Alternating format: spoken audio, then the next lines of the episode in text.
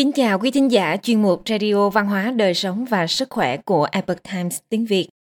Hôm nay chúng tôi hân hạnh gửi đến quý vị bài viết do biên tập viên Hoa ngữ thực hiện có nhan đề Thiên mệnh và quỷ thần.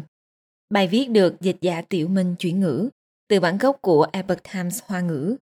Mời quý vị cùng lắng nghe. Trong nền văn hóa truyền thống của cả Trung Quốc và phương Tây đều có đề cập đến quỷ thần. Người phương Tây có ngày lễ Giáng sinh, người Trung Quốc làm đại sự luôn chú trọng ngày hoàng đạo. Ở phương Tây có ngày lễ Halloween, trong phong tục dân gian Trung Quốc thì có Tết Trung Nguyên, lễ Vu Lan và lễ Hàng Y. Tín ngưỡng đối với quỷ thần làm cho sinh mệnh con người trong vũ trụ được kéo dài hơn so với nơi nhân thế trở thành cơ sở của thiện ác báo ứng cũng là cơ sở của đạo đức truyền thống. Nhưng điều thú vị chính là, đôi khi chúng ta nghe thấy có ý kiến cho rằng khổng tử không tin quỷ thần, khổng tử tin thiên mệnh. Ông nói, ngũ thập tri thiên mệnh 50 tuổi biết được mệnh trời, đã tin vào mệnh trời, thì cũng không phải là người vô thần. Thế nên những người cho rằng khổng tử không tin vào sự tồn tại của quỷ thần chính là không liễu giải được một số câu trong luận ngữ của ông. Trong luận ngữ, ung giả có viết, phàm trì vấn tri, tự viết, vụ dân chi nghĩa, kính quỷ thần nhi viện chi. Khả vị tri hỷ, tạm dịch phan trì hỏi về trí, khổng tử nói, phục vụ dân vì nghĩa, kính trọng quỷ thần mà đứng xa. Như thế là trí vậy trong luận ngữ thuật nhi có nói, tự bất ngữ, quái lực, loạn thần. Tạm dịch, khổng tử không nói những chuyện kỳ dị, bạo lực, cuồng loạn, quỷ thần. Có lẽ đây chính là nguồn gốc một số người đời sau cho rằng khổng tử không tin quỷ thần. Khổng tử đã tin vào trời, vì sao phải nói lời như vậy? Những lời nói liên quan đến quỷ thần này của ông nên giải thích thế nào?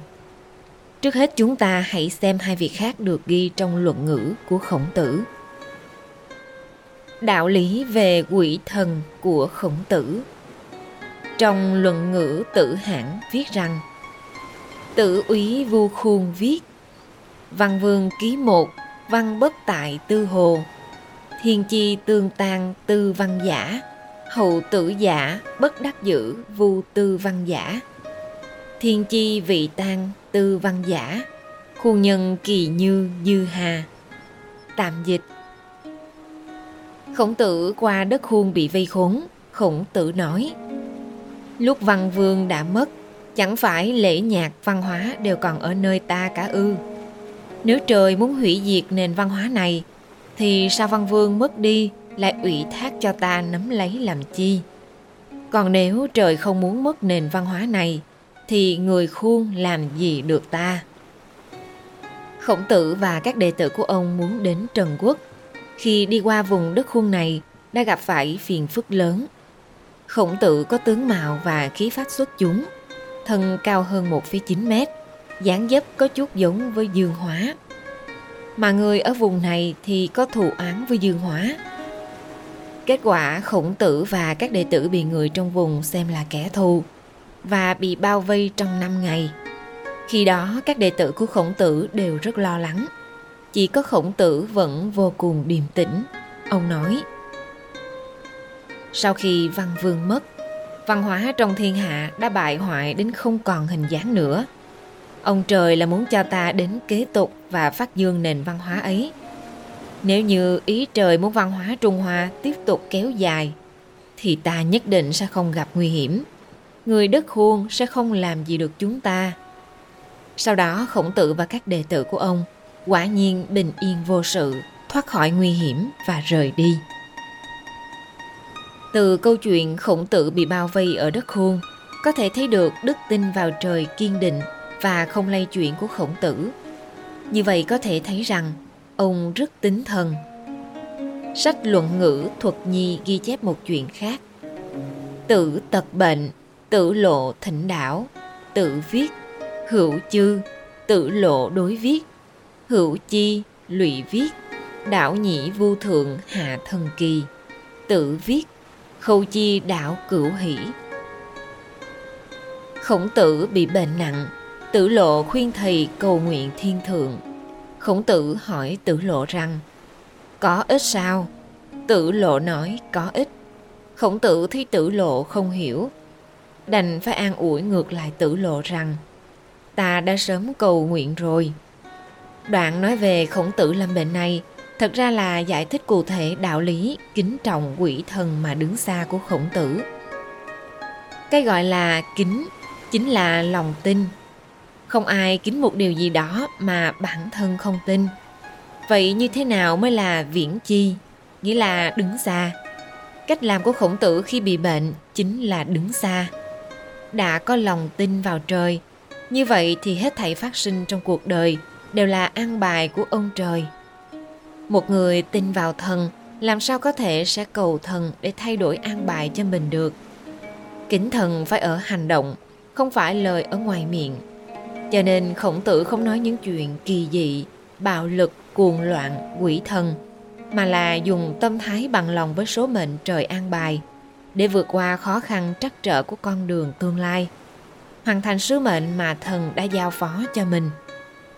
Câu ngũ thập tri thiên mệnh mà khổng tử giảng không phải là nói 50 tuổi mới biết được tiền tài, gia đình, sự nghiệp và vinh quang trong đời mình. Thiên mệnh ở đây là chỉ sứ mệnh mà ông trời giao phó.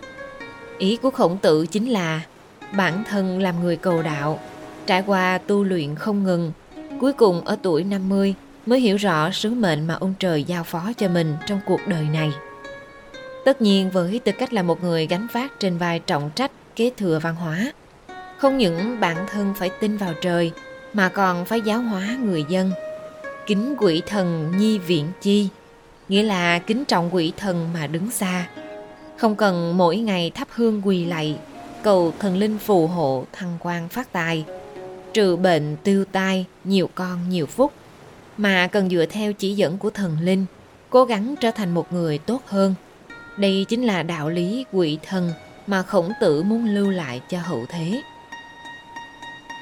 Chủ nghĩa duy vật ở phương Tây sau này cho rằng có thể nhận biết được đầy đủ về thế giới, đồng thời còn cho rằng vật chất có thể phân chia vô hạn. Nhưng hai khái niệm này mâu thuẫn với nhau. Nếu có thể phân chia vô hạn, thì vĩnh viễn không thể biết vật chất bản nguyên nhất là gì. Cũng sẽ vĩnh viễn không thể biết vật chất nhỏ hơn mà gần với vật chất bản nguyên là đến từ đâu. Có phải do thần tạo ra hay không? Cho nên sự phê phán thuyết bất khả tri của những người theo chủ nghĩa duy vật là không thể đứng vững cả trên về mặt khoa học hay mặt logic. Einstein có nói một câu rất thú vị rằng, có một số người cho rằng tôn giáo không phù hợp với lý lẽ khoa học. Tôi là một người nghiên cứu khoa học. Tôi biết rất rõ rằng, khoa học ngày nay chỉ có thể chứng minh sự tồn tại của một thứ gì đó, nhưng không thể chứng minh một thứ gì đó không tồn tại. Vì vậy, nếu chúng ta hiện tại vẫn không thể chứng minh sự tồn tại của một thứ gì đó, thì chúng ta không nên kết luận rằng nó không tồn tại. Khoa học ngày nay còn chưa chứng minh được sự tồn tại của thần là do khoa học chưa phát triển đến trình độ đó chứ không phải là thần không tồn tại Tư tưởng thiên mệnh của khổng tử Quan điểm của khổng tử về nguồn gốc tri thức cũng phù hợp với tư tưởng của ông về thiên mệnh. Luận ngữ quý thị ghi, khổng tử viết, sinh nhi tri chi giả, thượng giả, học nhi tri chi giả, thứ giả, khổng nhi học chi, hữu kỳ thứ giả, khốn nhi bất học, dân từ vi hạ hỷ. Tạm dịch, khổng tử nói, người sinh ra đã hiểu biết là người bậc nhất. Người học rồi mới hiểu biết là bậc thứ nhì. Người gặp khó khăn mới chịu học là bậc thấp hơn. Người gặp khó khăn mà không chịu học người này kém nhất.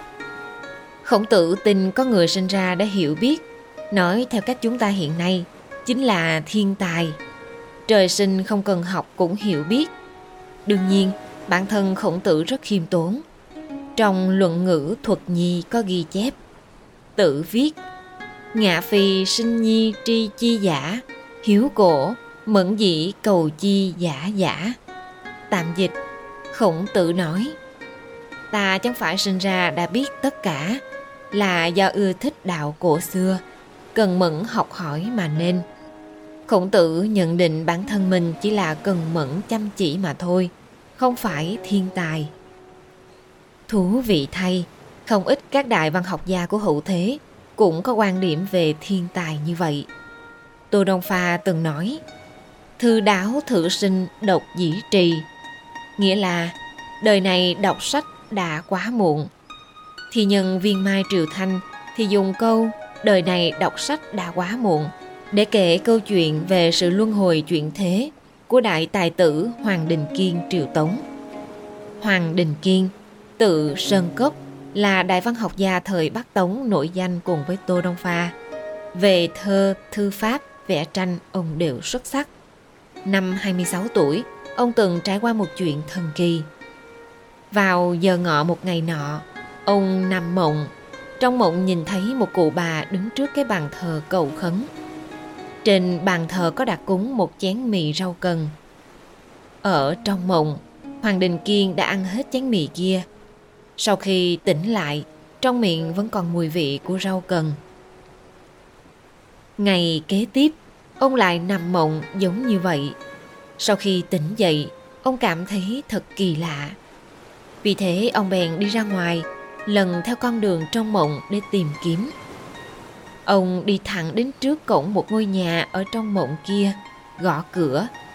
Người ra mở cổng chính là bà cụ ở trong mộng ấy. Ông hỏi bà cụ chuyện dân cúng chén mì rau cần.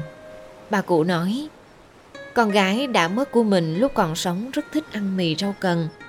Cho nên hàng năm đến ngày dỗ, bà đều nấu một chén mì rau cần để cúng tế con gái.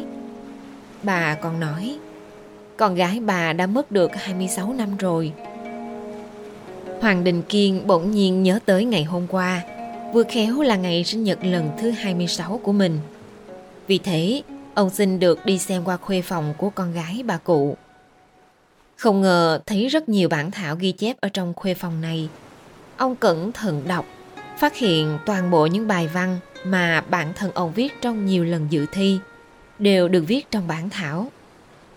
Hoàng Đình Kiên bỗng tỉnh ngộ, biết bà cụ chính là mẫu thân của mình ở kiếp trước.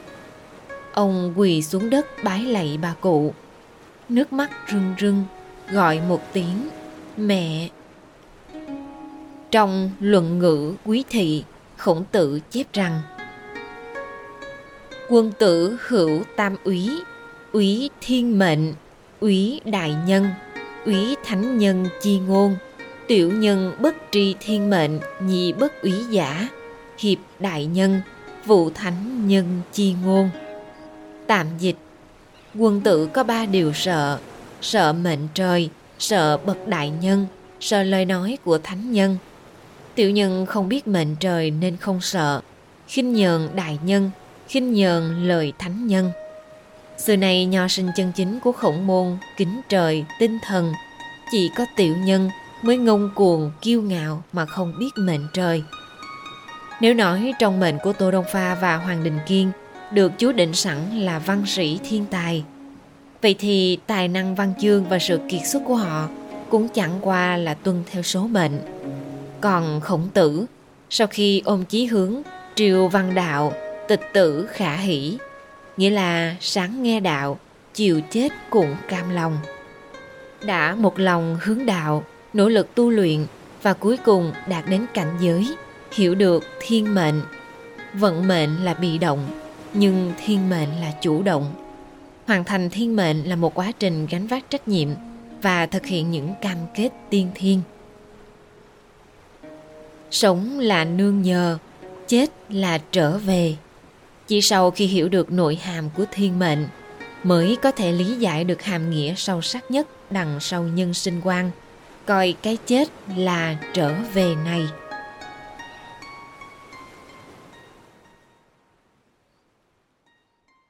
Quý thính giả thân mến, chuyên mục Radio Văn hóa Đời sống và Sức khỏe của Epoch Times tiếng Việt đến đây là hết.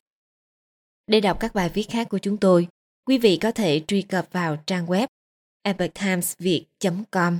Cảm ơn quý vị đã lắng nghe, quan tâm và ghi danh theo dõi kênh mến chào tạm biệt và hẹn gặp lại quý vị trong chương trình lần sau. Kính chúc mọi điều bình an và tốt lành tới quý vị cùng người thân.